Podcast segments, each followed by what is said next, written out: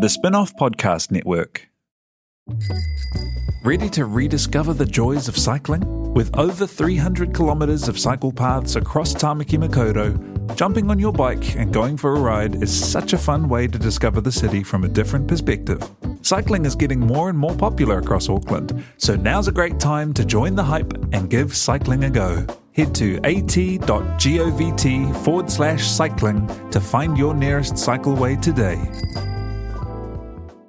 Are you making the most of your KiwiSaver investment? Generate is an award winning KiwiSaver provider with a track record of strong long term performance. Making a smart decision now could add tens of thousands of dollars by the time you reach retirement. Book a no obligation chat with a Generate KiwiSaver advisor today at generatekiwisaver.co.nz slash get advice. A copy of the product disclosure statement is available at generatekiwisaver.co.nz. The issuer of the scheme is Generate Investment Management Limited, and of course, past performance does not guarantee future returns.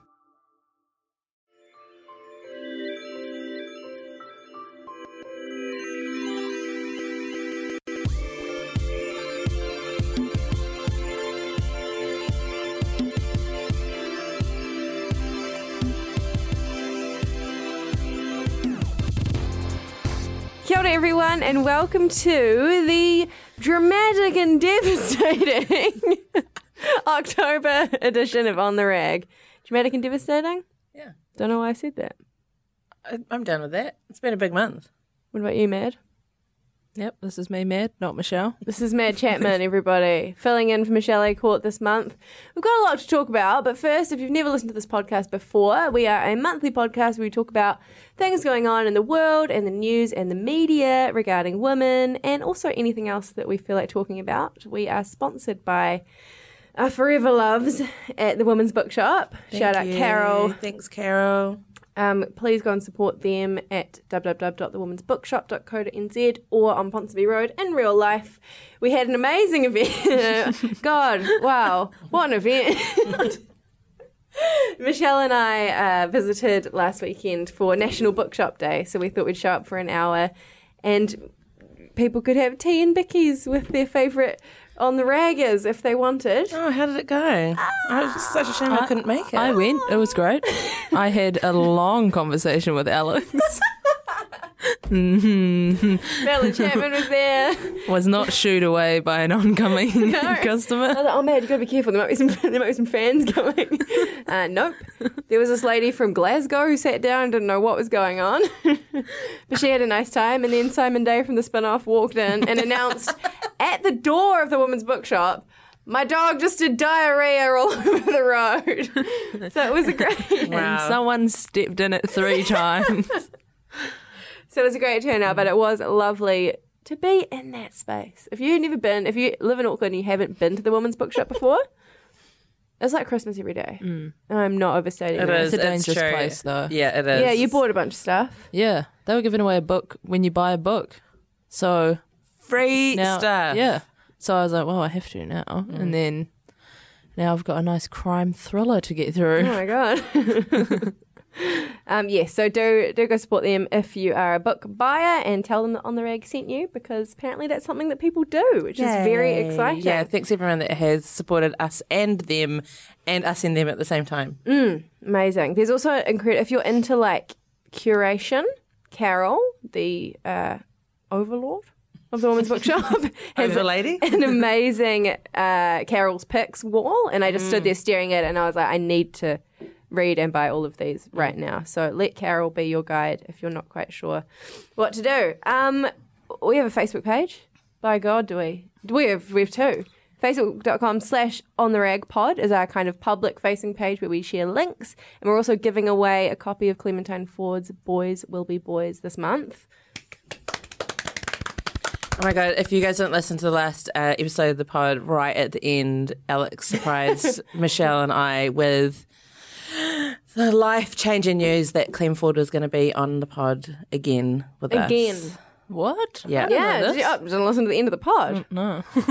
You revealed yourself. and it's so exciting. If you can find the the last episode that we did where she came on as a guest, it was just the most fire conversation, and I think we all left that afternoon feeling quite electrified and like out of body experience type mm-hmm. feeling. That was awesome. She's incredible. So yeah, she's actually coming on the pod. I think the day of. She's doing an event in Auckland with the Auckland Women's Centre, which you can buy tickets for. Where she's talking about the book. It's an incredible book. I've written it. I've, I've written a review of it. Yes, I've written did it. it. I wrote it. Well done. Congratulations. I've been Clementine for the whole time. Sorry, guys, it's going to be a bit of a chaos pod. It's Friday afternoon. I'm already getting quite hot. Um, I wrote a review of it for the spin off. I read it over the course of a weekend at the bach, and it's definitely one of those books that we often talk on this podcast about all those sort of responses you wish you had ready in your head and all the statistics and the studies. okay, Leonie's just taken off her sweatshirt and she's wearing a t-shirt that says "I love voting." the electoral orange. I've only just getting the hang of like going to the gym before work in the morning, and so I went to the gym in my gym gear and packed what I thought was an outfit for my work day. And instead of taking a plain white t-shirt from my drawer, it turns out I took a novelty t-shirt from my drawer, which says "I love voting" in fluorescent orange letters across the front. And I've been wearing a jumper all day, but it's too hot in the studio, so now I have revealed my shame to my pod co-podders. This is great. Chaos Pod. What about your t shirt, Mad? Actually, are we talking about t shirts to people who cannot see them? Mine says mine is pink and it has red writing on it. It says brown and beautiful. It's gorgeous. Just it so was- woke in the studio. and it was amazing. yeah. We but were- where did this come it from? It was bought from a Sisters United event. Sisters United is a great, uh, I guess, organisation they're started awesome. by Parris Goebel and her sister.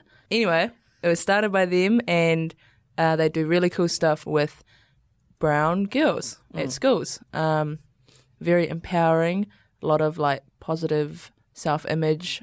Uh, exercises and that sort of thing. So I went along and they were selling t-shirts, and I was like, "Yes, I am brown and beautiful. I think I'll take one." Yes. Gorgeous. And my t shirt is from Zara and it says nothing. it's got a texture to it though. thank you. Thank you. Anyway, so that's t shirt talk out of the way. Boys will be boys. We're giving it away on Facebook. We also have a private Facebook group, which is called On the Rag 24 7, the numerals with a slash in the middle. And that is going gangbusters We as love well. the group. We love the group. We love it. It's an incredible space. People are just sharing things, wisdom, funny stories, frustrations. Um, yeah, highly recommend it. It does have closed entry, but as I've said for the last couple of pods, it's completely inane. I just like having some veneer of exclusivity. Yeah, but if you're a dick, no we'll, real password. we'll kick you out. But say something funny as the password. We haven't kicked anyone out yet, have we? No, No. because there's been no, Hmm. no dicks. No dicks. It's a dick-free zone. In, As it in were. every sense, or No. No, no, no. I was just trying to figure out the best way to say that yeah, sorry. in the spiritual sense. in the spiritual sense. All right. Coming up on the podcast, we're going to talk about man sized meatballs, to shave or not to shave, and the weirdest Mike's Minute yet. Yes. But first, should we talk about the royal visit? That was something you raised right before we started recording. Tinakatokato. oh, it's so good. It's so soothing. It is. There's um if you don't know what I'm making fun of. So everyone went mental at the uh, the reception at Government House because Meghan Markle spoke three words of Te Reo Māori at the beginning of her speech. And I had told that she spoke Te Reo Māori. I'd expected, I'd thought maybe that she'd attempted sort of like a, a brief mihi, but turns out that what she said was tēnā katoa katoa. and that's fine. yeah. But I just the reaction to it was quite over the top. Apparently, like when I did actually hear the audio, like just she paused. She paused for applause, and then received thunderous applause for saying "tēnā katoa katoa." And then all of these headlines came out about how she spoke Maori, and then when I actually heard what she'd said, I there's a um, a guy called Jack Gray who's the head of a, a dance company who made this really amazing video, which is just Tēnā katoa katoa on a loop with him expressing himself in a Maori way over the top. It's it's very funny. So find find that video. It's been making me laugh. I've watched it every single day So that's, this that's week. I thought that clip was like she'd said all this other stuff. Here's just the funny pronunciation. But that's all she said. That's yeah, all that's she all she said. said in, in Te Reo Māori. was Yeah. tēnā Tēnā koutou koutou katoa. It's like a tongue twister a little bit. Kind Yeah. of how Tēnā she koutou said, katoa. yeah. It's like harder than actually saying it right. She did And I, well honestly, to really. I'm not like mad at her for saying it wrong or anything like that. It just when you hear it on repeat, it's just quite a funny, It's real funny. sentence. It's a And- real earworm. yeah, Yeah. it is, and I I actually quite like it. Like I hmm. like Yeah. the sound of it. Even the way she said it, the intonations, Yeah. it's quite It's quite like, beautiful. Yeah, you could really mm. you can make a track out of that. Yeah. That could be like on a dubstep track or Well, something. This Loop is it a bit. exactly what I did after I played it for my friend Zoe, and I was like, oh. Uh, let's just go to the Troti remix real quick. Mm. John Key saying Troti and Tēnā Katoa Katoa. Match it Yeah. together. oh my god. Yeah. What have you got? Excuse me, musicians out there who are listening to this. Please fulfill our fantasies with a dubstep remix of Tēnā koutou katoa. Did anything else happen of note? I mean, I went and stood out in the wind, Yeah. both saw the her weather and my own. Wait, waiting for Megan and Harry to walk past. I didn't even Megan? say yeah. I just think it's funny. Megan. like how people say vegan. and I didn't see Megan um, because they were really late. So their sort of getaway cars were parked up right next to us. And I was with Jose and I was like, Jose, this is going to be great. We're going to see them not only walk, but get into a car. How exciting. And then the car like slowly just started backing up away, like further and further up the, the walkway. So all we saw was them drive past really slowly. And they didn't even put their windows down. Is that that's not like a security thing, right? Like no one like maybe someone throws a dildo at them, but no one I feel like it should be fine Yeah. for them to to have a bear a If bear it's good face in the window. If it's good enough to walk, you know. Yeah, totally. Oh yeah, So- true. and the and the car was like completely flanked with by like bald, literally just Jason Statham times ten around the car.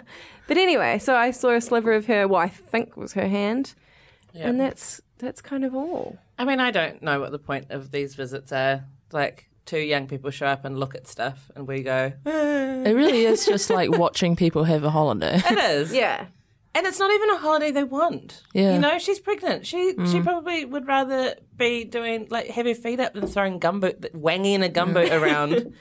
yeah. Who knew that it was called that? No, not me. but the thing that annoyed me, actually, going back to that reception at Government House, um, as one of my columnists on the site very eloquently outlined this week, was that that reception was on the anniversary of the Declaration of Independence, which is the first contract Māori entered into with the British Crown. And it wasn't even acknowledged at the reception. I just, it just seems like such a massive oversight on mm. everyone's part to not even acknowledge it, let alone use it as like a, a really interesting conversation starter. Mm. Well, based on her pronunciation, I don't feel like she had a Yeah. cultural advisor. And maybe she gets away with it because she wasn't born into the, the colonial oppressor family. Mm. She's like the new girl who gets to be all like sparkly and clean. But Yeah, but Harry was. yeah, Harry Yeah. was there, you know, mm. at the mm. pohiri, as he, Every- as he put it. Every No, time oh, that was a Rotorua that he said that. every time I put those together on the track, one's the bridge, one's the chorus. Um, now, after watching The Crown, I assume that every royal visit somewhere is like to make up for something bad that they've just done, and they're like, we've got to just ah. get some people out there, distract everyone from what is going on in the palace." Yeah. I don't know though. Getting Philip along to say really racist stuff to people in the colonies is your way of like making up for something. It's a pretty bad Imagine what you're making up for if that's what you're doing It's true. to make it better. after they had uh, driven away, actually down down the road, there was I mean there were thousands of people who went to see them on the viaduct, and it- everyone was still there. And then people started screaming again, and I was like, "What's happening?" And I looked down, and I was like, "It's just Phil Goff." Oh my god. And people were just losing their mind. Oh my god, Phil Goff is that oh. dog that walked down the red carpet and everyone started cheering. I love it. Yes. Goff It was a special day for Goffy and not a special day for me. All right, should we talk about some news stories of the month? So I went back to the very start of October and I realised we didn't actually have the chance to talk about a story that you wrote, Mad, about Black Ferns merch, um, which Yes. you which was on the last episode of Spin-off TV. Yeah. Remember that? And uh, no. Sorry. I don't know what? her. I don't know her. Um, so I thought maybe we could talk a bit about that because you went on a mission, basically, right, to get any piece Yeah. of Black Ferns merch available. Yeah, so I went on just as you do, decided, huh, actually, I quite, I'd quite like a Black Ferns jersey. Might just go and buy one right now while I'm supposed to be working. And then I went on and I searched, uh, black. Well, first they didn't have an option for like a category in the shop for Black Ferns. So I was like, hmm, that's weird. Okay. And then I searched Black Ferns jersey, and it came up with two results, and one was a, a Black Fern Sevens jersey, which is also cool but not the same, and the other one was for some playing cards. And I was like, mm, that doesn't look like Black Fern. Those look like men. And then, um, and so I was like, oh, this must maybe they're just sold out or they're like getting a new shipment in or something. I was being very optimistic. Yeah. Um, and then I emailed them and they were just like, uh, no, we don't. we don't have any. Uh, we're hoping to have some sometime. And this, they being Uh, New Zealand Rugby. New Zealand Rugby. And I was like, uh, okay. So then I decided that that would be my mission is to, to get one. Um, mainly because as soon as I found out that they weren't for sale, I was like, oh, now I have to have one. Yeah. this is rare collector's Yeah. item. It's a challenge. Um, Yeah, so I went and spoke to uh, like Clint from ZM. He's he's got one. He got one from the team, and then I saw that Jacinda Ardern had one. Um, so of course I just messaged her and asked if I could buy it from her. Oh, I just As you messaged do. Prime As you. Yeah, and I was like, oh, this is going to be a real funny joke when it just says seen, and I can zoom in on the seen. And then she replied, and I was like, how dare you ruin my joke? now I have to have something else. Um, P.S. Jacinda Ardern has said before that Madeline is her favourite journalist I in New can Zealand. guarantee that so- she did not say that. People have really pulled some sort of quote no. out of context or something. Katoa. That's all I have to say to that. But she replied very kindly saying, uh, "No, uh, you can't." So But you then- wanted hers off her own. Yeah, bat. yeah. yeah. Uh, I said, "Give me yours. We look the it- same size, of course." Um, and then, and then, um, and she said no, and I was like, "Yeah, fair enough." And but then she goes, uh, "Would you like me to help you get one?" Which feels like when I have something really important to do, and then to procrastinate, I clean the whole house because I'm like, guys, guys, I got. Uh, do you guys need help? I'm doing nothing. So I was like, no, well, if you're offering, might as well, might as well take it. So I said yes, and then, um, and then like a week later, when it got closer, and she hadn't come back to me, and maybe the, the sort of like asking your parents or something when you see they're really busy. I was like, hey, um. Just wondering if you like managed to get me a Black Ferns jersey yet. I know. I mean, I know you've got other stuff on. At the UN? she, she was in she was about to go on the Today Show when she replied to my first message, Oh my god. and then she, she was nervous and needed anything to distract her. yeah, and then when she got back, I was like, uh, "Hey, me again." Um, you know, any luck on the jersey? Yeah. Um, because before it was a joke, but now like, can you actually please help me? and then she was like, "Oh my gosh, I didn't, I haven't finished my my project yet, or task yet, or something." Right. put in a typo. Everyone's human, and then and then corrected it. And I was like, yes. Yes. Um. So then, yeah, and then like sort of heard nothing. I was like, oh, okay. I don't think, I don't think it's going to happen. Um, but suddenly, one appeared in the mail the day that I was writing the story. I literally, like, not exaggerating. I was writing the story and I wrote the final paragraph that said, as of writing, I have zero Black Ferns jerseys, blah, blah, blah. I finished that paragraph. I scrolled up to like see how many words it was.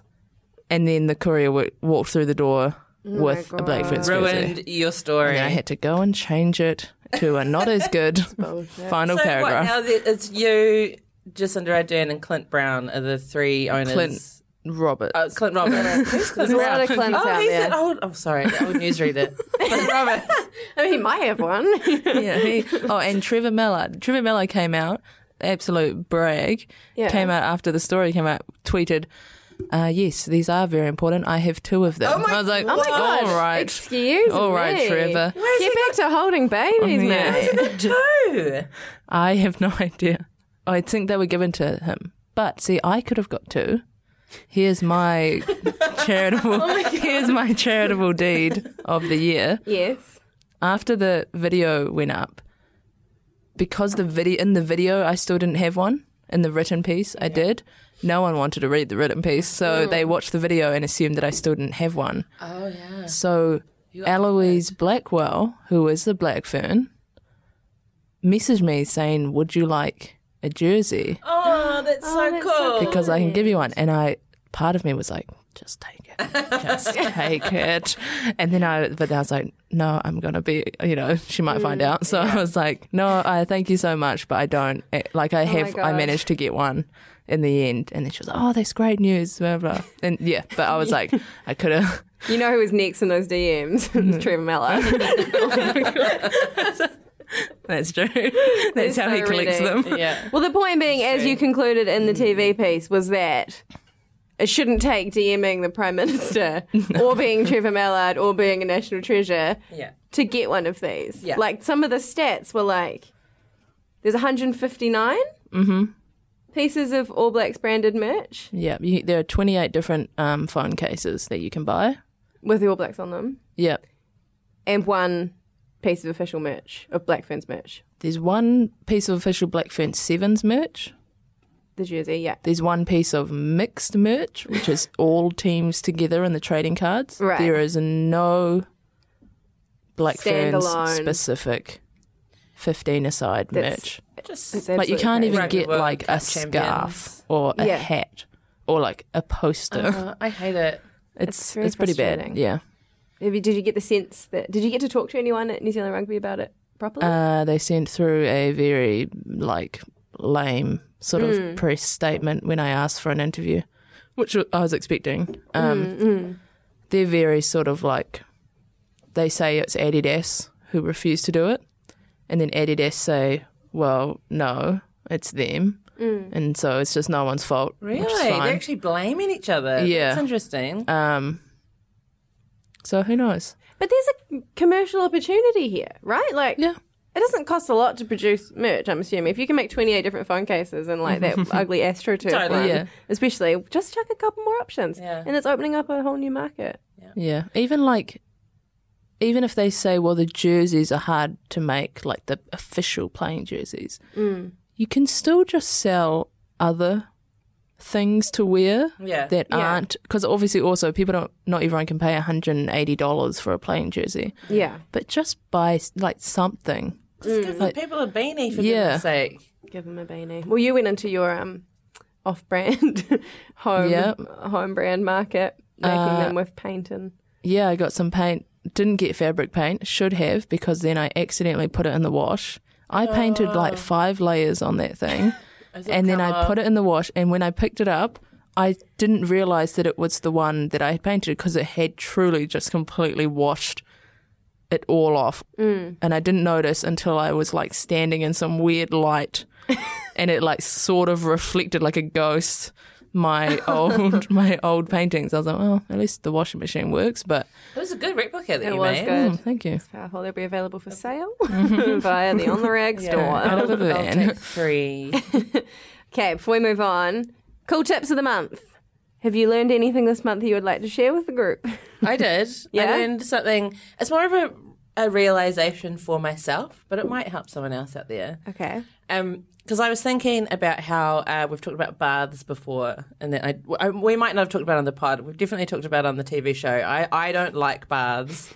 I feel weird about sitting in that much soapy, but also dirty hot water. But I was having this real sort of like think about why I would hate a bath because otherwise I love being immersed in water. Like the shower is my safe space. right. If I get upset about anything, I get straight in the shower. Right. Um, and then I was thinking about when I was in Japan last year and the onsen experience, which I did talk about on the pod, which is their sort of bathing ritual there, where you spend a lot of time sort of scrubbing in a shower unit type situation. So you sit on a stool and then you've got like a, a shower head that sort of points towards you. And I think for a lot of Japanese people, it's like a weekly ritual, but maybe they don't all do it every single week. But it is definitely ritualistic in nature. Mm. And so I went to an onsen, and you sort of are in this big room with lots of other women. You're all naked, and you sit there and you really pay attention to scrubbing your fingernails and washing your hair. And it's it's a very detailed process.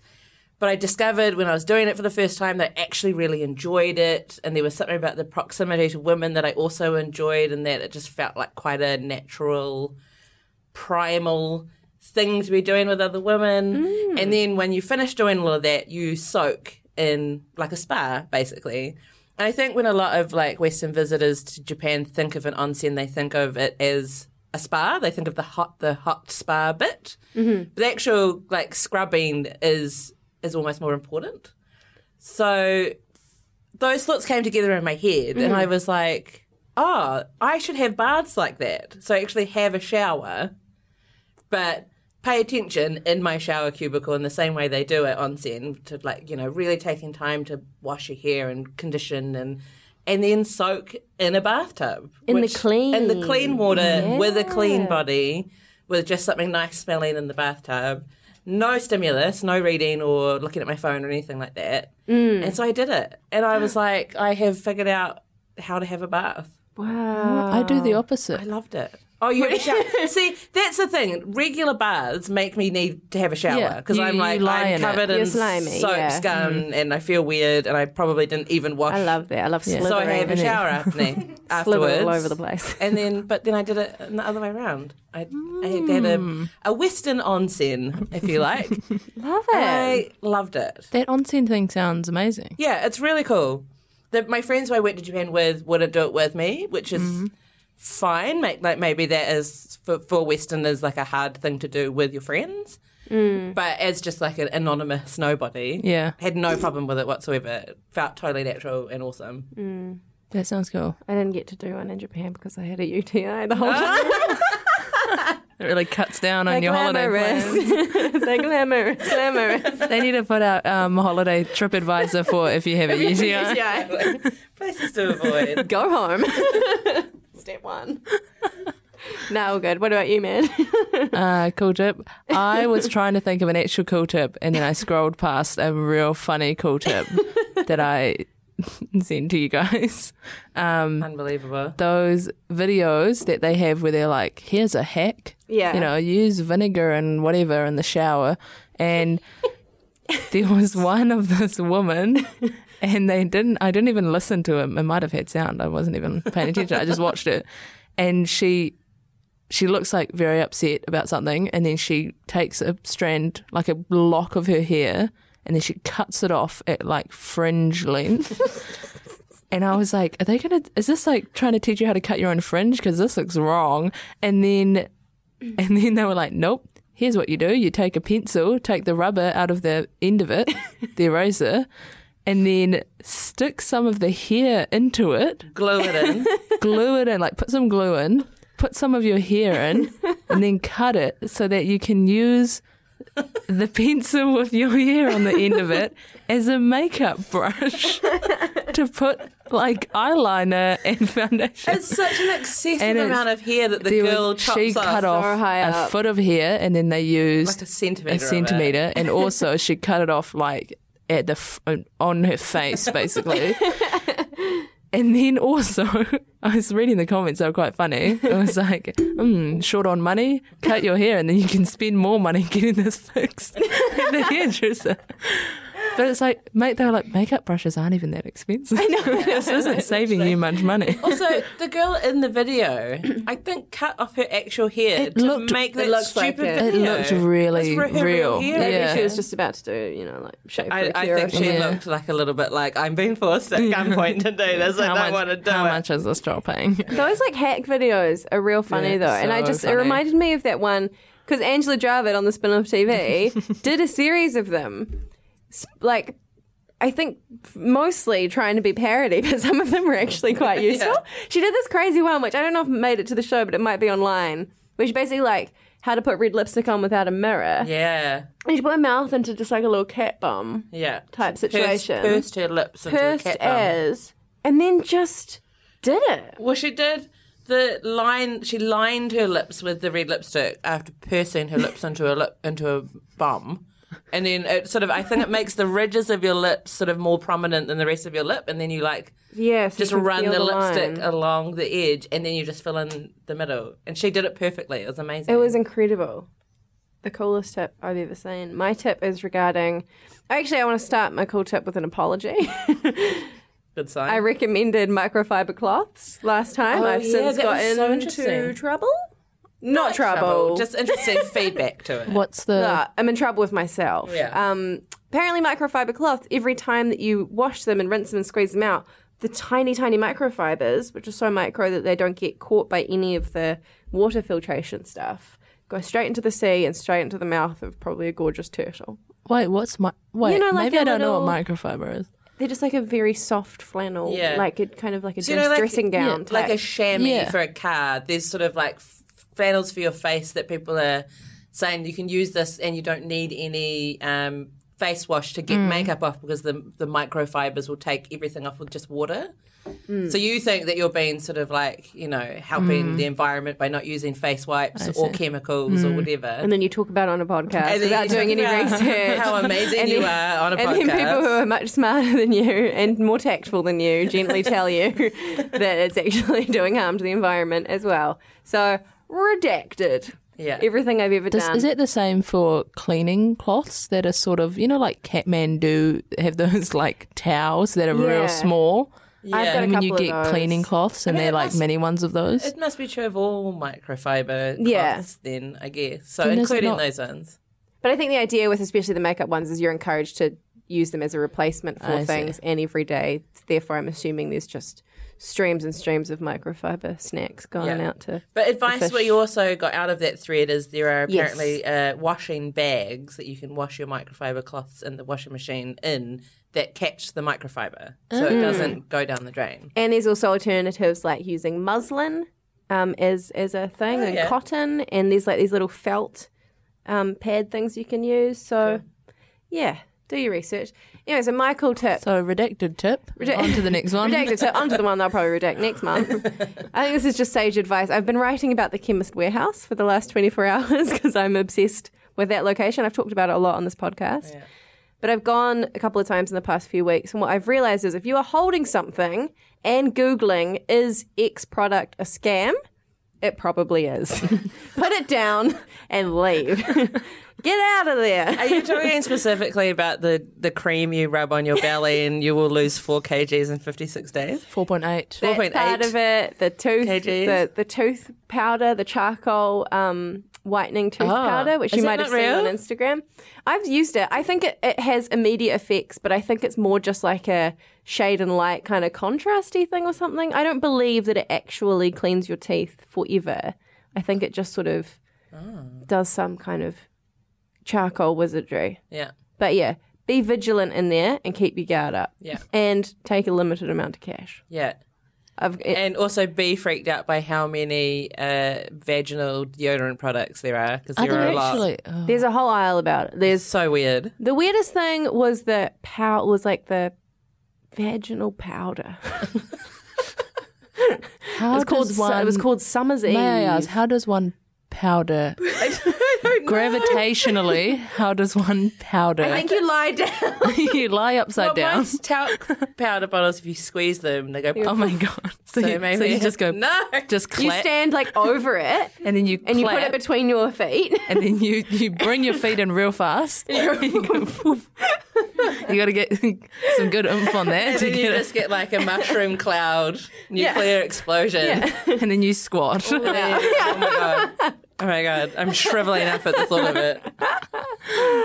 yeah, look, it's a paradise and it's a war zone in there. Chemist Warehouse got a lot of good, it's got a lot of bad. Yeah. Read about it tomorrow on the Spinoff, by the way. good, good plug. Tomorrow Good play. being a couple of days ago now. Probably. Just Google it. okay, next story. The Otago Girls' School, they finally campaigned and won to wear trousers as a part of their oh. uniform.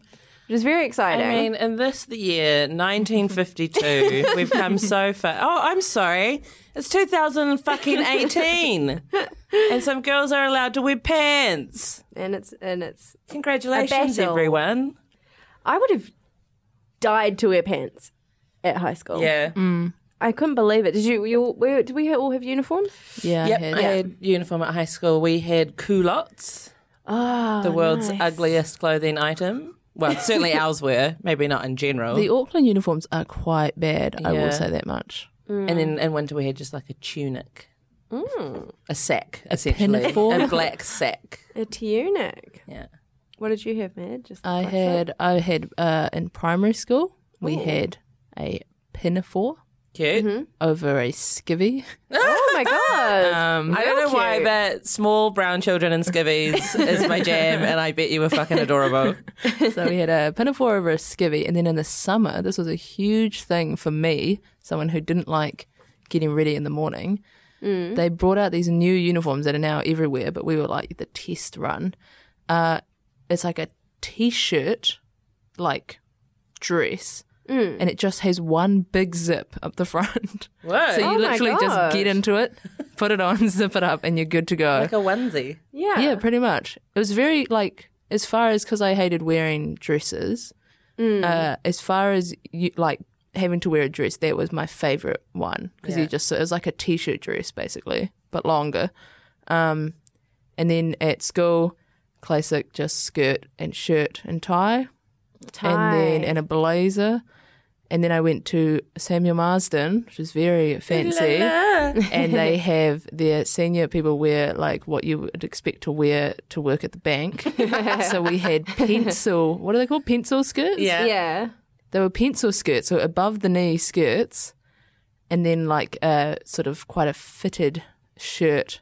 It was like, Like it was with a actual good like s darts sewed in. Yeah, sort of like, fitted. it was oh, a- weird. it was a good uniform. Like people looked nice. Yeah. Like they fit properly as opposed to most uniforms. Um, but that was intense walking around like, you know, it just rides up all the time. It's just you just see all these girls just walking around pulling their skirts. Yeah, yeah, Down. that's uncomfortable. That's Yeah. It's restricting. I would have loved to wear pants.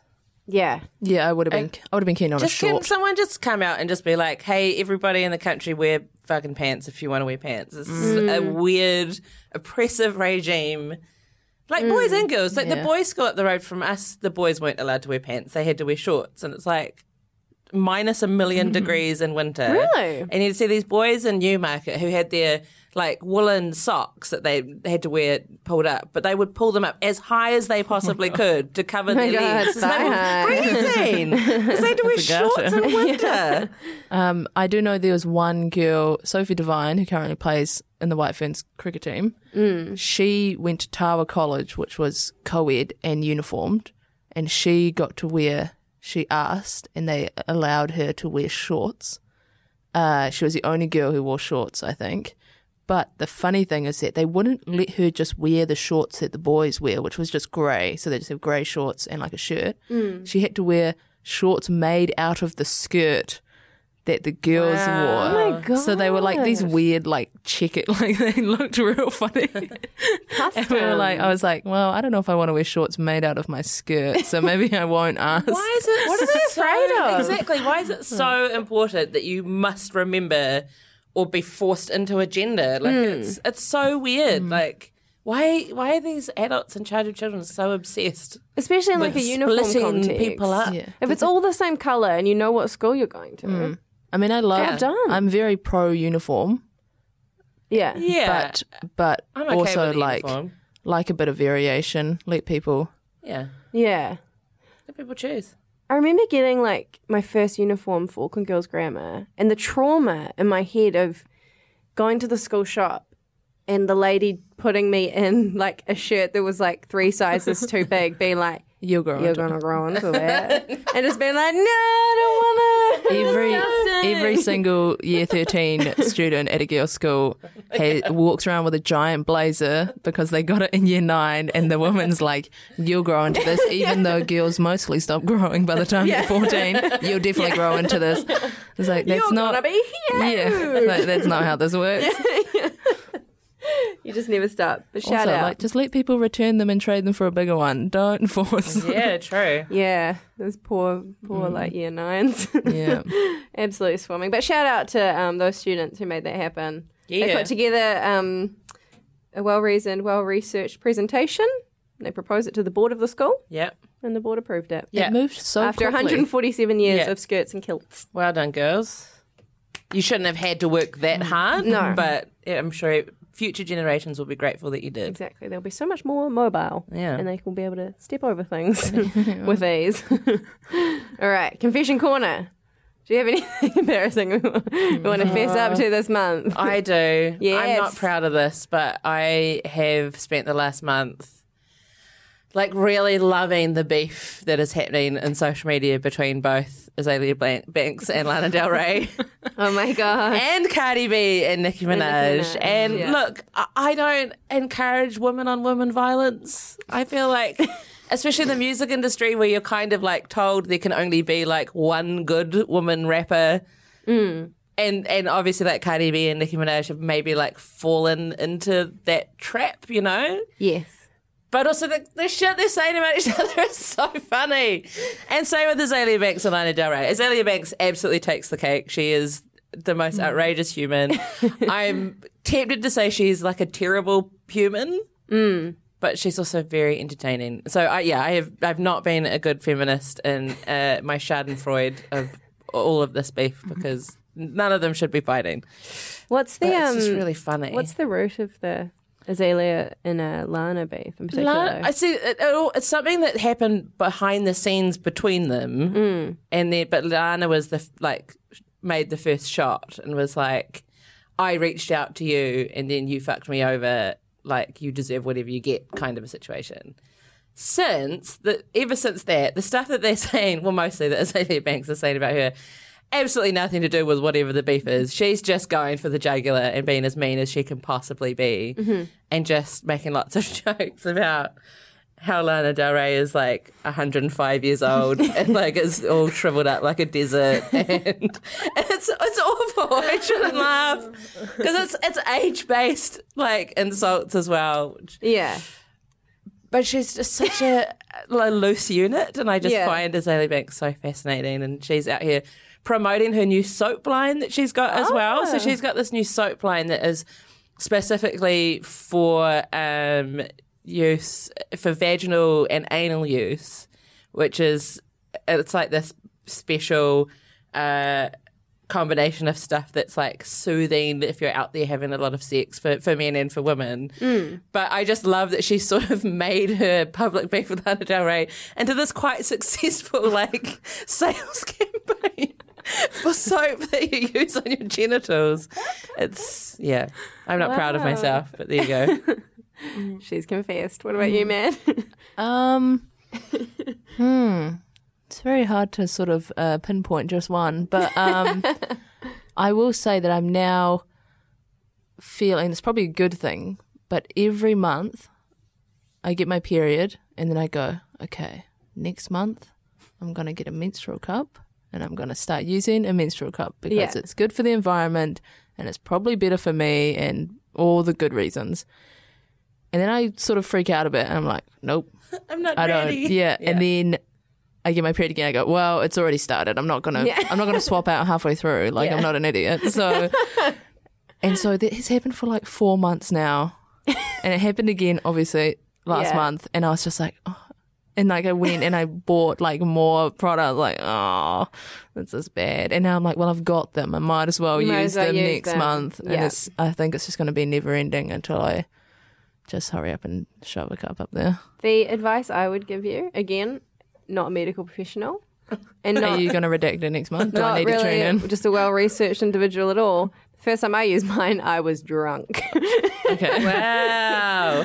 hmm. and it just took t- just took a load off my shoulders. You know, Oh, But did you get almost- drunk specifically Not to use it? specifically, for the no. I got Okay. drunk. She got drunk um, out of the menstrual cup and then she used it for the first time. Yeah, it was a whole ritual. I killed some goats. It was a big, it was a big thing.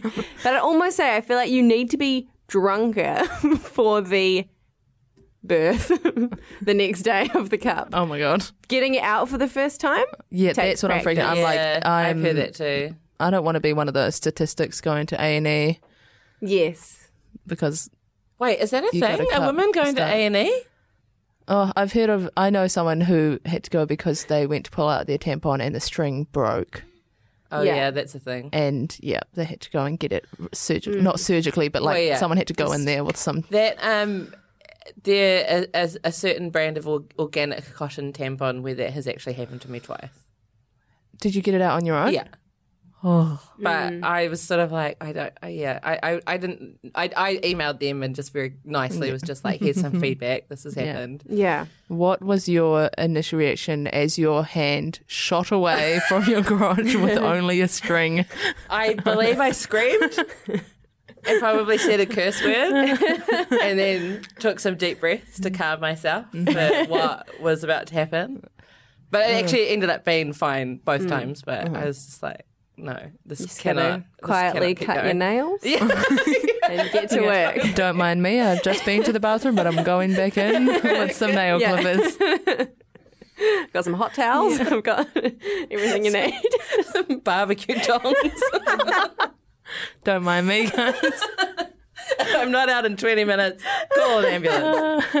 I don't mean to scare anyone off though. Using a Mooncup is amazing, and I think you should do it. And I think you should come back on that the I pod and talk know that it. it will be good, but I'm just like It's just a little bit of getting used to, but it's yeah. Yeah. My confession is regarding that though, because this month round I did something I've never done before, which is I dropped my moon cup in the toilet, oh, and it must happen actually happened just this morning. Oh, wow. Is it still and there? I just went right in and got it. Oh, and you, Did you flush beforehand? I assume I think No. I think it wouldn't flush because it's like buoyant, like it's it might though. Oh no, it, sh- Depends she on was the- going. Oh, she was, really? she was on the move. Yeah. Oh. So I was like, oh Wow. shit, just panicked. Yeah. Went right in. Just the sh- the shit I've seen. what God. else have you touched today? have you touched me? But yeah, that's another thing to be aware of in the in the toilet situation. Just keep a hold on it. Don't get too relaxed. Don't get too Don't, relaxed. don't get goes clammy fingers. Hold on. But that never happened to me before, and um, look, I'm still here, Yeah. still alive. So hot water. So- Still alive, barely breathing. All right, those are our confessions. confessions part two. Another good news this month, it looks like abortion reform is finally in play. We have There's three options, I believe, that they're looking at. Hold on, let me just check. That's right. Yes, three models they're looking at um, to take abortion out of the uh, Criminal Act. One of them is, sorry, the Crimes Act. There's Model A, um, which is that the decision is made purely between the pregnant individual and their health practitioner, and that is all. It's sort of just there's no other um, checks and balances in place. The second one is that the person, the health practitioner, needs to be satisfied with the pregnant person's um, mental health and well-being, which sounds like it's sort of getting close to what it is, bar the criminal, bar the ja- Yeah, bar totally. jail. and then there's Model C, which is that there's no test um, of uh, viability, like you can just do it Yeah. until 22 weeks. And after 22 weeks, there is a test of your physical mental health and well-being. So we had a piece on the Spinoff by um, the CEO of Family Planning, who I believe, let me just get this right as well, they favour the first, I think. Yeah. Yes. Model A, which is just puts it completely in the hands of the health practitioner at the time and the pregnant person to make the decision without all of these other. Because what I find strange is that the other two are still there's still an emphasis on the mental state. Yeah, and the the also the power doesn't belong to the pregnant person in those other two scenarios either. Yeah, there's a there'll be a, a standard test Yeah. and hoops to jump through, assumedly, Yeah. which brings up a whole bunch of other sort of problems. Which also means like the potential like consci- conscientious objections of the health practitioner can come into play mm. over a woman's right to decide for themselves what they want to do with their body. Yeah. But with that said, I mean that could still happen in Model A, the preferred one, where it's just you and the health practitioner. Well, that's true. but I guess you can shop around. true. I mean, yeah, I don't know, but it's exciting. I mean, it's been obviously a long time coming. When was the the Crimes Act? It was like the seventies, wasn't it? I can't remember. I'm, I'm blacking out. I'm too hot. No, it's good news all round. I mean, Yeah. even just that it's a priority. exactly. And it's a public conversation and it's not just like defined by people picketing outside family planning Yeah. clinics anymore, which is incredibly exciting. Which I feel like, I mean, I'm probably in my social media bubbles, but um, a lot of the conversation around this has seemed more and more like the wacky family planning protester types are becoming more and more the minority on Hmm. what is essentially a health issue. And I think New Zealand is getting behind it. New Zealand's like, yep, sweet. The tide's We changing. understand. It's so good. I wanted to talk about something else, which has sort of come up this month a little bit as well on the on the Rag twenty four seven page, and you actually brought this to my attention, Mad, which is the pre-testy bestie Oh, campaign, yeah. which has been mm-hmm. rolled out. I think mostly through social media. I haven't seen it anywhere else apart from like YouTube pre-roll, Yeah. big time pre-roll ads. Mm-hmm. I get that, and I get Clearblue, and that's all I get. Like- Really? Mine are just the ugliest shoes you could imagine, made in like a yurt out of sustainable materials. Oh it's yurt All, shoe. that's all of my social media adver- targeted advertising. I don't know what I did to deserve it. And so the crux of this campaign, it's sort of like this ongoing narrative of these two best friends who wear a lot of colourful clothes. and they go to parties and they're young and they're cool. And they swear. Oh, and they swear. Relatable. And it's basically about being in the unsure s- stage between having sex and getting your next period and like taking a pregnancy test the next day and assuming that because it says no, you're all good. Because apparently yeah. it's not. Yeah. Which, to be fair, I didn't really know the intricacies of. I've I do a pregnancy test once every two days Wow. because I'm Wow. always Just to be on the sure. edge, That's thorough. and I'm always like, Yeah, I, I mean, I, I've I, I, t- like uh, not even two minds, like many minds about this Yeah. because I do have a lot of friends who regret drinking in the early stages of pregnancy when they didn't know that they were pregnant. Mm. They hate that they did that. They feel full of like regret and guilt about it. yeah, And presumably, this is, I mean, other than trying to prevent fetal alcohol syndrome, it's also maybe these feelings in women that this campaign is trying to help prevent. Maybe. yeah, Um, but then, yeah, on the other hand, you've got the sort of argument for it being sort of vaguely pro life slash anti choice sentiments. yeah. And I guess you can interpret that because the message is you need a you need a little a little mate to stop you drinking in your the unknown Yeah. phase, just in Because you have a might have a baby inside you. when- exactly. yeah. and the assumption of that being, I guess, to the the way you could read into it as pro life is that it's assuming that you will mm. definitely be having a baby, Yeah, and be then- keeping a baby and raising a baby. Not actually just a preliminary clump of Yeah. cells. I mean, there is.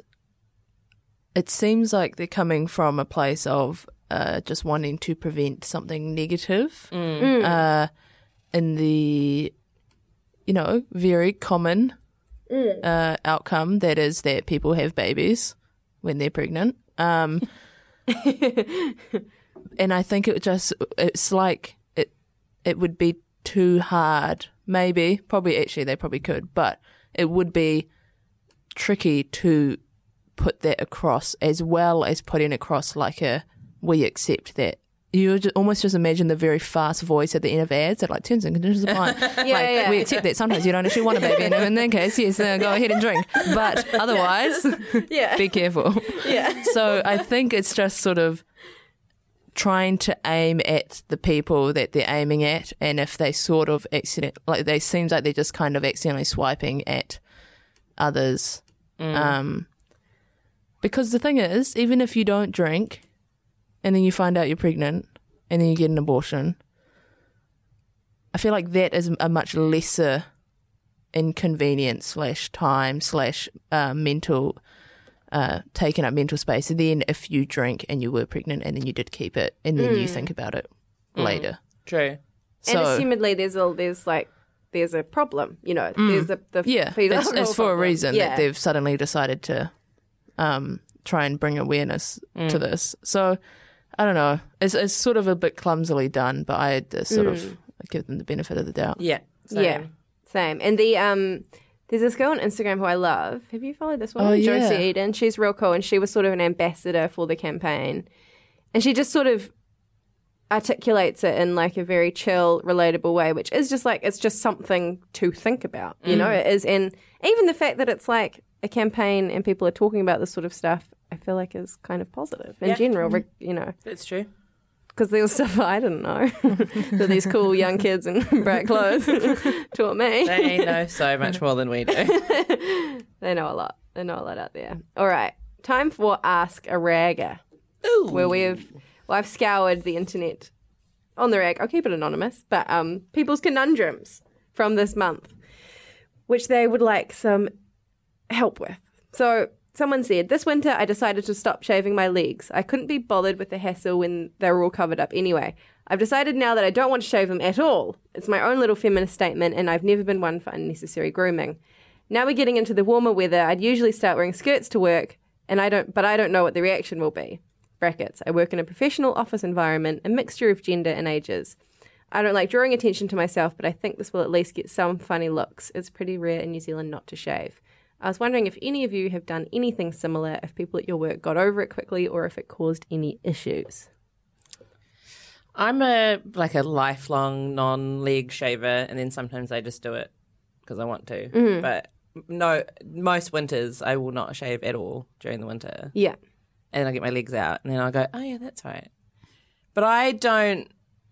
I I may be privileged in that I've always worked in like offices like ours where it's like a, a bunch of weirdos from all over the place who just genuinely would not give a crap about a pair of hairy legs. Yeah. So I probably can't relate, but I'm with you. Like I get my unshaved legs out all the time. I, I mm. like quite like to sort of point them out and laugh about it because Yeah. you're right. Like she's right. It isn't usual. It's pretty rare in New Zealand for a woman to have her legs out and have totally natural legs. Um, and I mean, maybe it's not great, but my way of dealing with it in the past has been to like make sure everyone looks at them first, so that Yeah. no one can Yeah. notice it and feel bad for me. Yeah. Yeah, you don't want take people the power staring. back. Yeah, yeah. Yeah. So I'm like, hey, hey, Yeah. mine are longer than yours to like whatever guy is near Yeah. me. I'm like, please. That's what they did to on work. the blog. He's like, I didn't care, leave me alone. I um, told you not to come here again. But I think the only way to know is to do, to mm. just do. And like, I mean, she, she said, you know, this is going to be my little feminist statement. And unfortunately, one of the parts of making a statement is you actually have to say something where people aren't saying anything. So, mm. mm-hmm. Go, go this lady. I Yeah, reckon. just do it. Just do it and see what happens. And, you know, you've got people like on the rag 24 7 that you can come back to if, you know, someone mentions something or looks at you weird and you feel uncomfortable or upset. Mm. Just, you know, find your tribe, mm. have a rant, have a weep. And you might also, I mean, you never know quietly who you might be affecting positively as well. Like I Yeah. remember seeing, just going to a meeting at Spark, and there's one, this woman was sitting across from me, and I was like, she hasn't shaved her legs, but she was like, you know, like dressed nicely. Yeah. you mean Wow. Was it? And I no, but it was just it was something I had never seen before in my yeah. entire life, in just like a normal work environment. And I was like, shout out, and it gave me permission to just stop. yeah. I also have found that uh, if I've been wearing like long sleeve stuff for ages, and then suddenly I'm like, I'm gonna wear shorts, and then I see they have really hairy legs, I'll be like, oh, and then I shave them. Mm. But like now in the summer, I wear shorts every day. And every day I just watch as my hair just gets longer and longer. but at the same time, I'm like, well, everyone else has been watching this happen as well. so it's like it's it's not suddenly like a shock when I just walk in with hairy legs because I'm like, you, you've been watching it. You've Yeah. been watching it for We've three weeks now. watching, We've been Yeah. documenting. But if it's like all of a sudden, I just walk in, I'm like, hey guys, look, you haven't seen my legs in a while. Here's what they look like now. So there's something about the just the gradually doing it that I find I Yeah. am much more like, eh, who cares? Yeah. But if it's like, a yeah, if it's like a sudden thing where I'm like, oh, people are going to notice because it's almost like when people mm. slowly lose weight, no Yeah. one notices. But if they go away and then they come back and they're suddenly 10 kilos lighter, everyone's like, oh my gosh, Yeah. what's going on here? True. So, I also aesthetically actually think hairy legs and hairy underarms look cool. Like I mm. genuinely mm. and like in the same way that you can choose to wear makeup or not wear makeup or do one thing with your hair, another thing with your hair, like sometimes like bare legs look great and sometimes hairy legs look great. And I genuinely think like it's like different looks for different occasions. Do I put on my hairy legs for tonight? Or? We should sell like leg merkins. yeah. I've had times where I've like regretted shaving my legs. Ah. It's like, See? oh, I actually reckon this would have looked cooler with it with the hair. Actually, now that you your say it. I'm imagining like different shoes and sock combos. Yeah. Would look better There's something like about I quite like sort of okay, so I like in aesthetics or fashion or whatever. I like contrast. So, for instance, like rock gigs, mm. I like to wear like a starter jacket and big hoop earrings, mm. or a hip hop mm. gig. I like to wear like tight black jeans and a band tee. Mm. So I quite like how sort of softer, more feminine looks look with underarm hair. Like I think that oh. those aesthetically those things look Yeah. awesome together. You know. Mm-hmm. Mm-hmm. Whereas, and probably like I think a corporate look. Yeah, Yeah. Like your lady that you had your meeting with, the lady corporate look with a hairy leg. It sounds awesome to me. It's amazing. It was an inspirational day. We'll chuck a lookbook together. we'll, Mm. Yeah. pop it, we'll pop it online. Everyone Yeah. get your legs out different stages. oh my god! If you're listening and you love the to rock the hairy leg, make our ragga feel better and post pictures of your hairy legs on on Yeah. the Facebook. Do it. At work. at work. Even get your hairy legs out, put them out there for everyone to enjoy. I love it. Okay, one more question before we move on. Does anyone flat and feel like the de facto mum in all the worst, most traditional gender role ways? E.g., I've never wanted kids, so please don't make me clean up after you all the time, my son. my flatmates can't even seem to handle a simple rostered job once a week, nor can they seem to clean up after themselves much either. Uh, that sounds like such a drag. Distressed on the rag. I have never been that person, but I have lived with camp mum women who I have also relied on to be like camp mum and do stuff that they probably didn't need to do.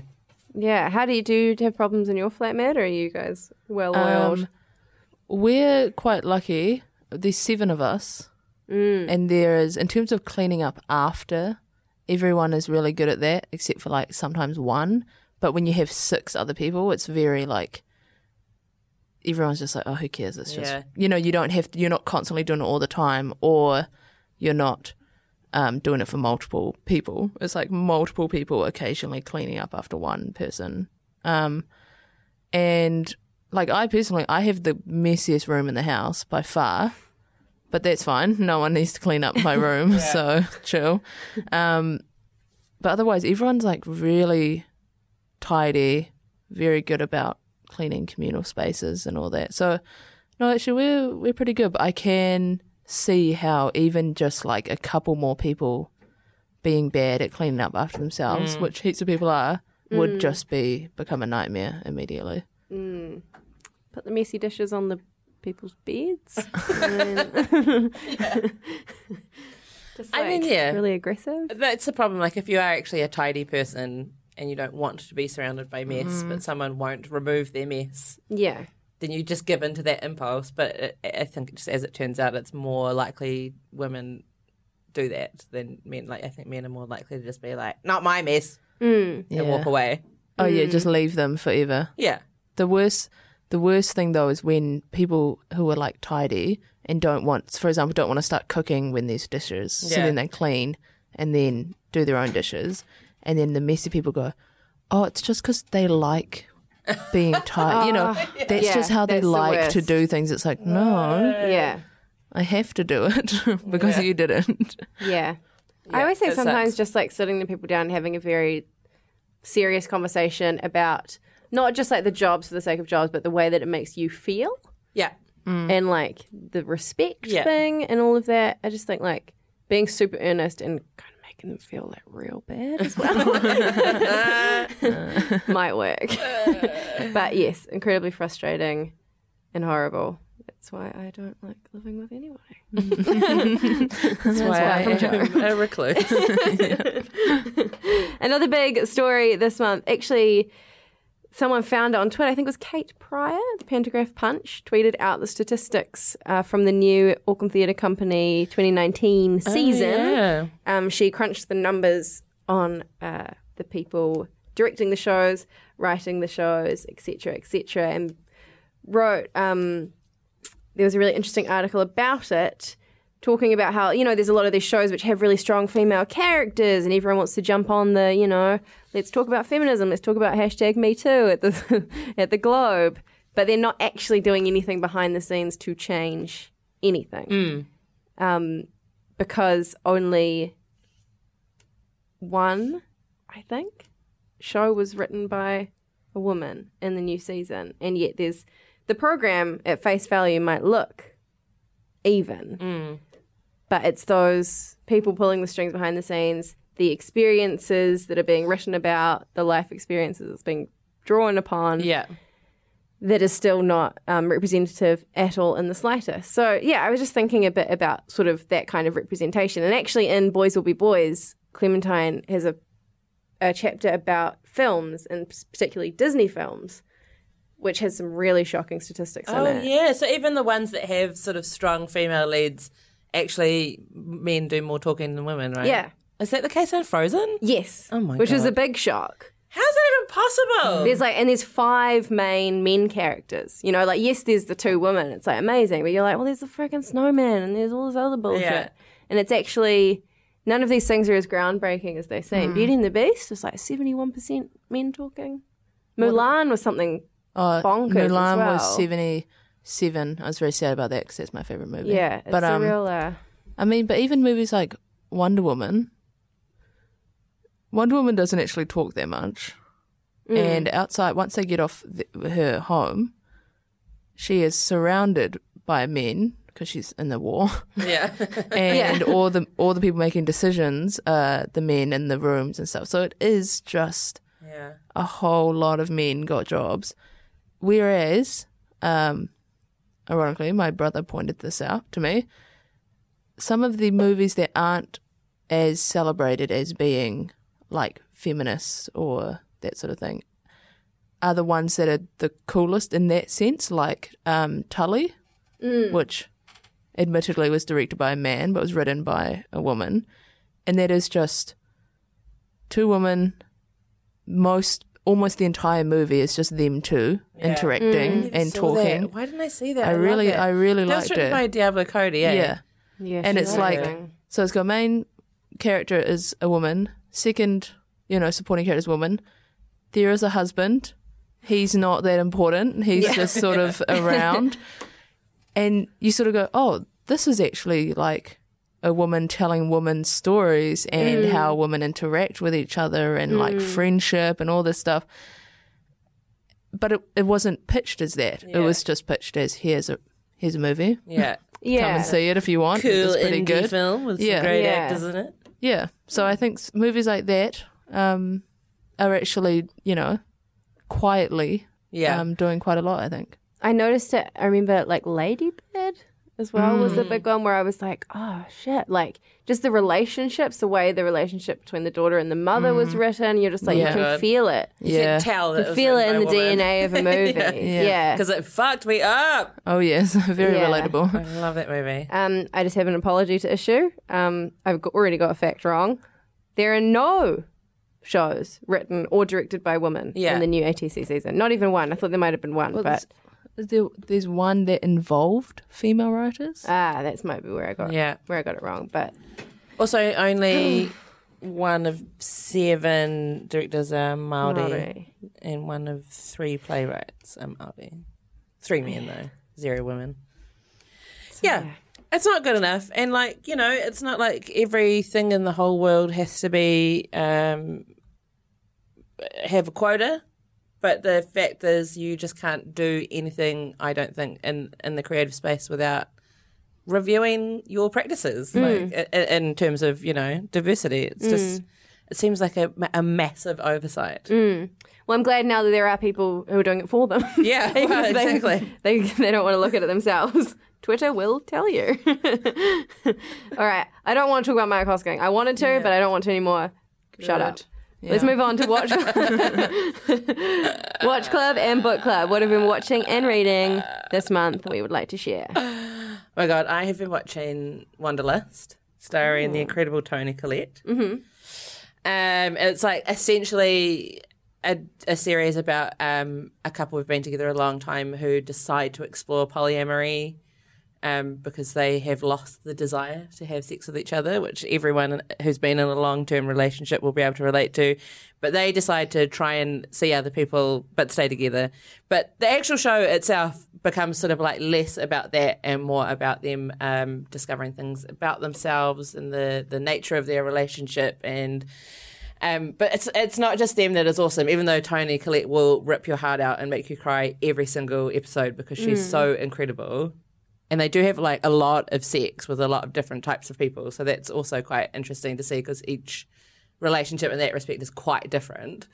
But like the kids in it are really amazing, and there's like lots of sort of satellite characters. You're just like, this is so incredibly written, and it's um, the the women's voices in it are just like beautiful. You know, it's like a really diverse range of women's voices and they're like full of just humanity, you know, foibles. They're not perfect, they're not good, they're not bad, they're just people.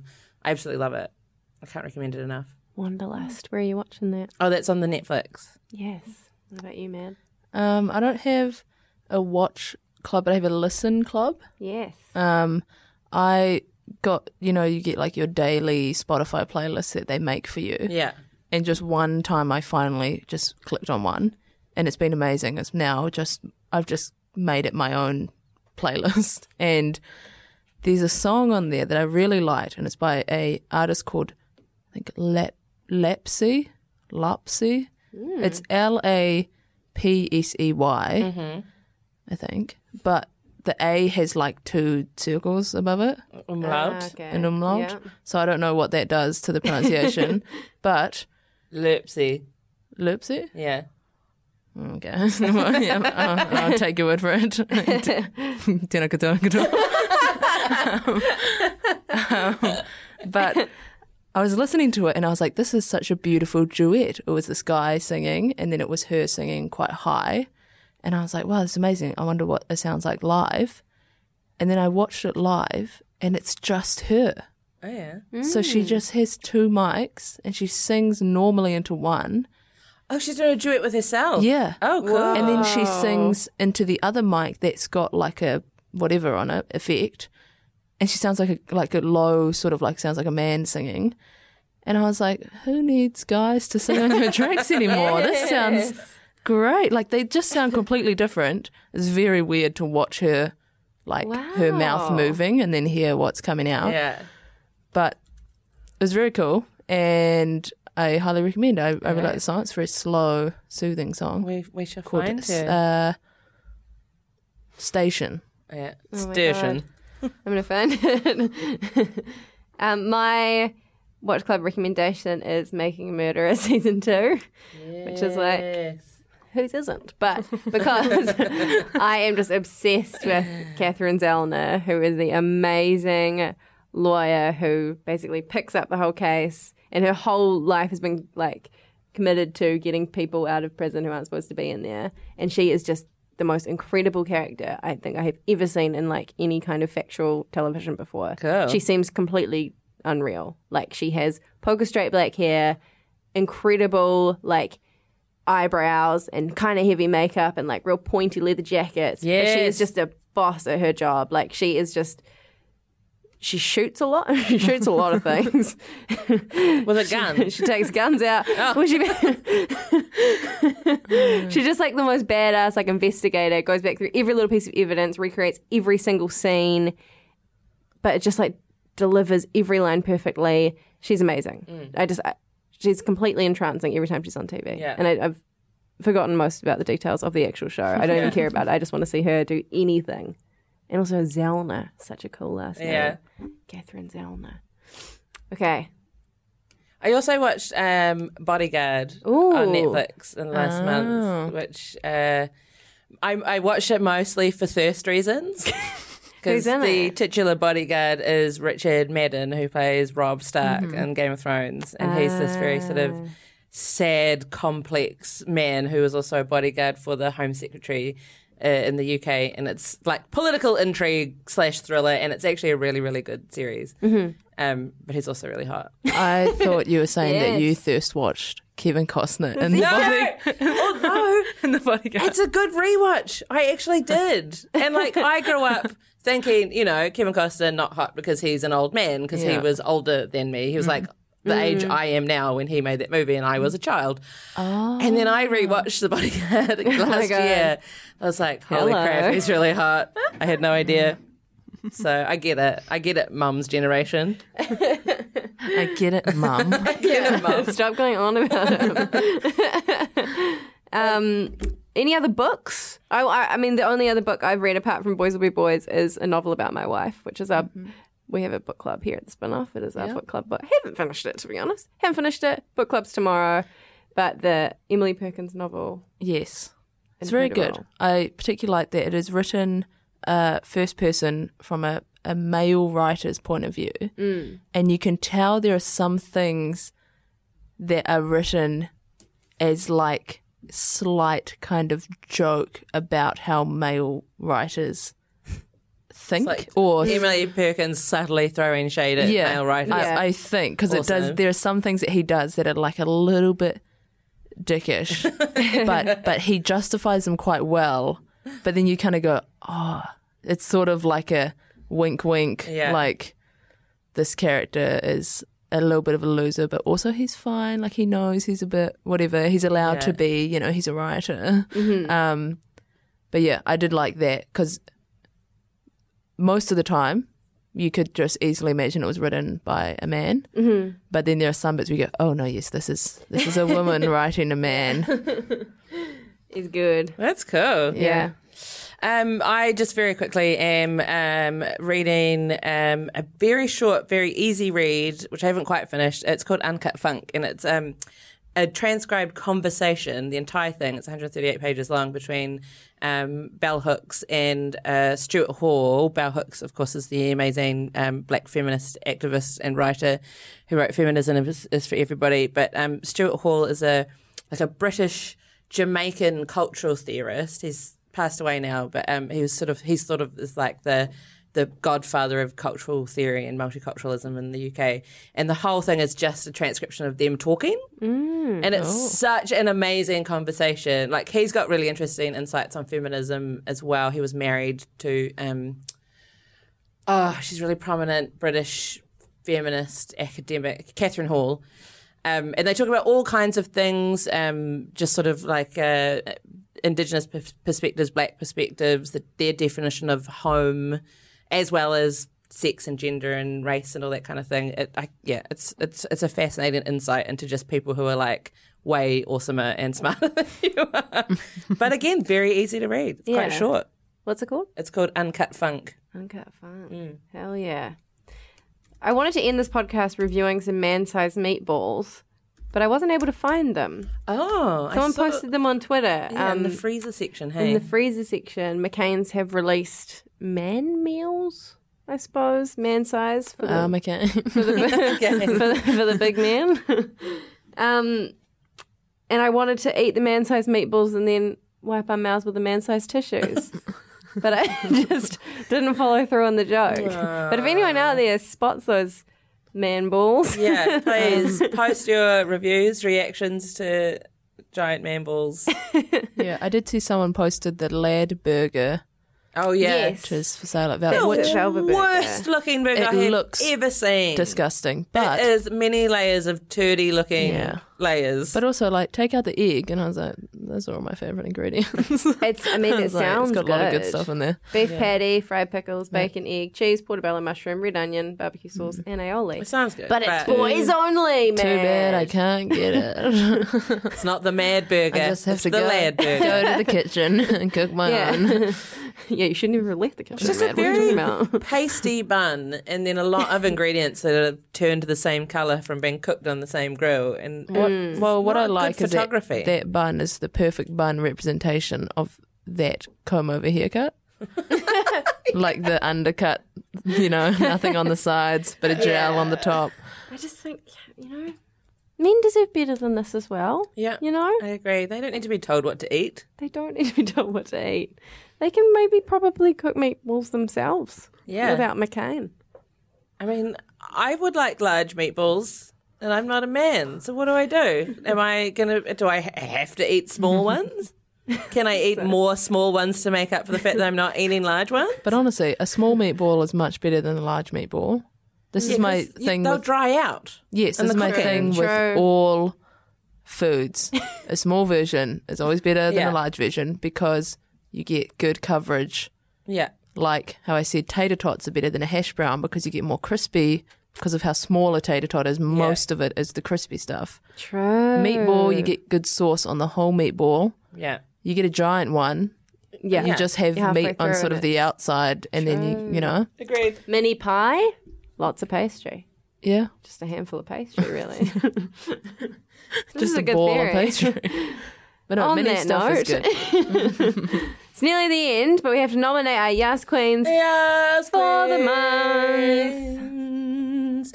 Uh, my Ask Queen actually is also kind of like a watch club because uh, my Ask Queen is um, Samin Nosrat, who is the host of another Netflix show that I have started watching. It's called um, Salt, Fat, Heat, Acid. Ah, I've heard so much about no, this Salt, show. Fat, Heat. Oh my God. Is it Salt- salt, salt, heat, acid- acid, fat? Feet. Feet. Salt, feet. Tinaka It's getting really hot near Tinaka Salt, Fat, Acid, Heat is what it's called. It's a four part series. On Netflix, it's a cooking series hosted by this incredible woman called Samin Nosrat. She's like Iranian American chef and food writer. She writes for the New York Times Magazine, but she's an absolute joy to watch and has like kind of rekindled my love of food. Not my love of food, but my love of tasting. Mm. So each episode is about salt or fat or acid or heat, and she talks about how those things affect cooking and food and how and how we eat as well. And she's just this huge personality who just loves tasting to the point where she tastes things and cries with joy. Wow.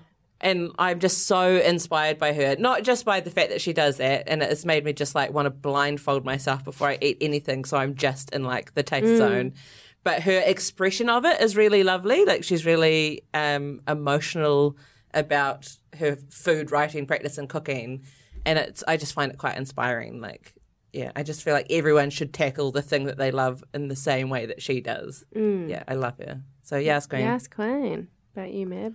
Uh, my yes Queen is Kathrine Switzer, who is. I spoke to her this morning. I had the great honour of FaceTiming her at eight in the morning. Um, and she is the first woman to run the Boston Marathon in 1967. Uh, she's in that iconic photo of the man, the race organizer, trying to push her off the track uh, Love because it. she was running. And then there's a the video, which is even better, is then her boyfriend at the time does the greatest shoulder check I have ever seen. he just comes swooping in and just completely flattens the race organizer. Like it's great blocking in terms of football, but so he just came in and was just like piss off, Yeah. and then like run. Like he was like run now, like run. go run faster. Oh, she's amazing. So, but she ran that. She's also won. Uh, she won the New York Marathon, 1974. She's run a 251, which is very fast. Um, and she's still running. She ran the New York Marathon in 2017 when she was 70. um, ran it over an hour faster than I ran my one. she is, um, yep.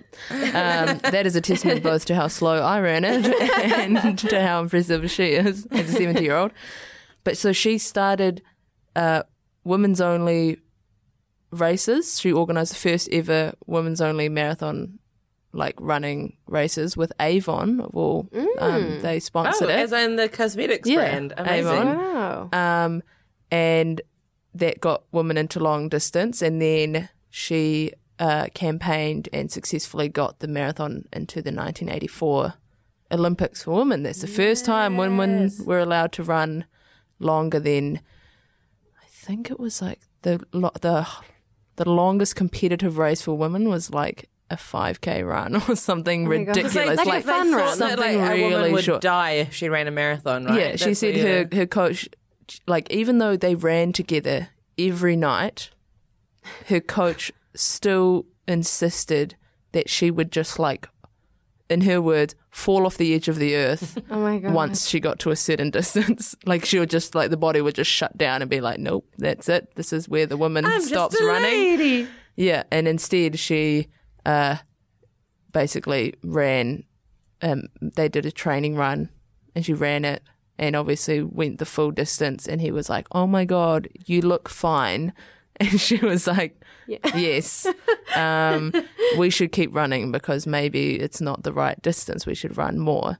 And he was kind of like, uh, "What? We just ran a full marathon." So then they ran an extra ten k. So they actually ran fifty k and then he passed out at the end of the workout, and she was fine. Um, and then she went and ran Boston, and then she, Oh you know, ran and ran, and she's still promoting. She was talking from outside the New York, like marathon, like register expo, because the marathon is tomorrow or maybe Sunday. Um, and she was still just loving. She just loves going and talking to people who, um, you know, running women who are running for the first time. Heaps of them who ran because of her. Mm. Um, and she was at the Menstrual Cup, the Hello Hello Cup. Yeah, the New Zealand brand. Yeah, New Zealand brand. Um, she was at their stand, and she said these two Italian men came over who had come over to run, and they were sort of looking at the cups, and they're like, "What is this?"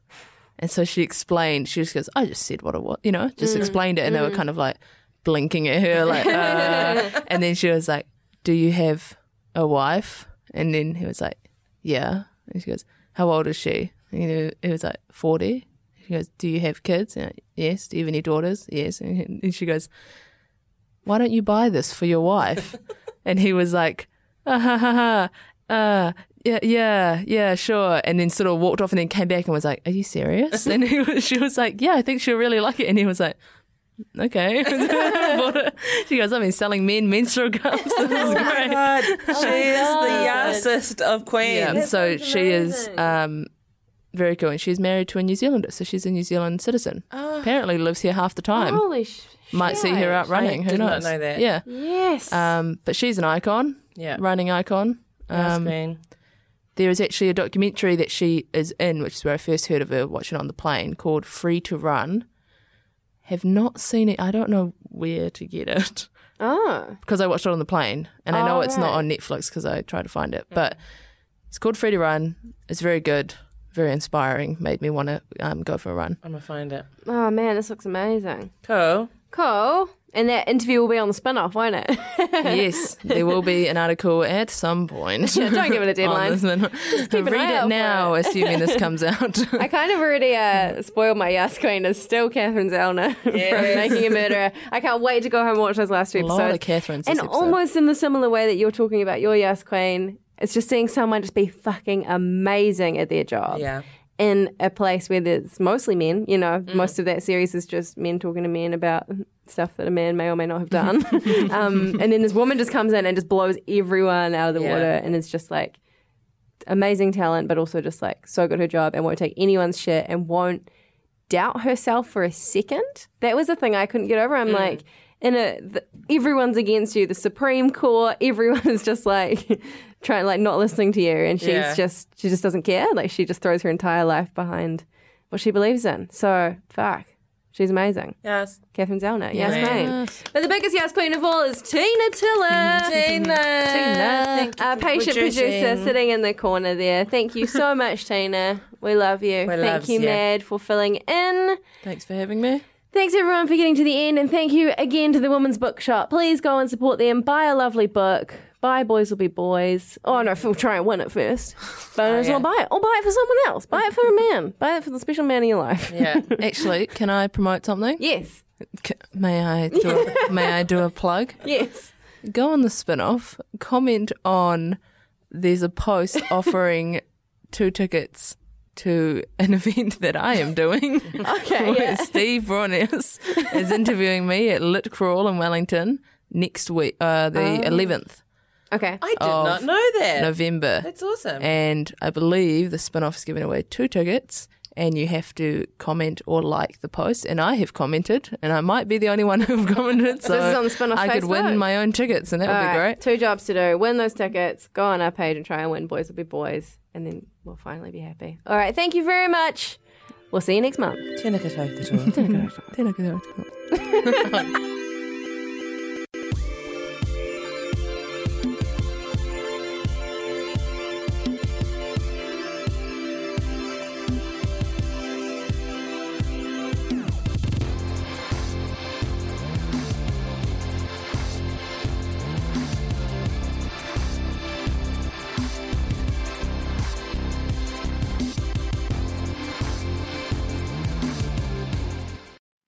Kia ora e te iwi, Te Aihe Butler here, podcast manager at The Spinoff.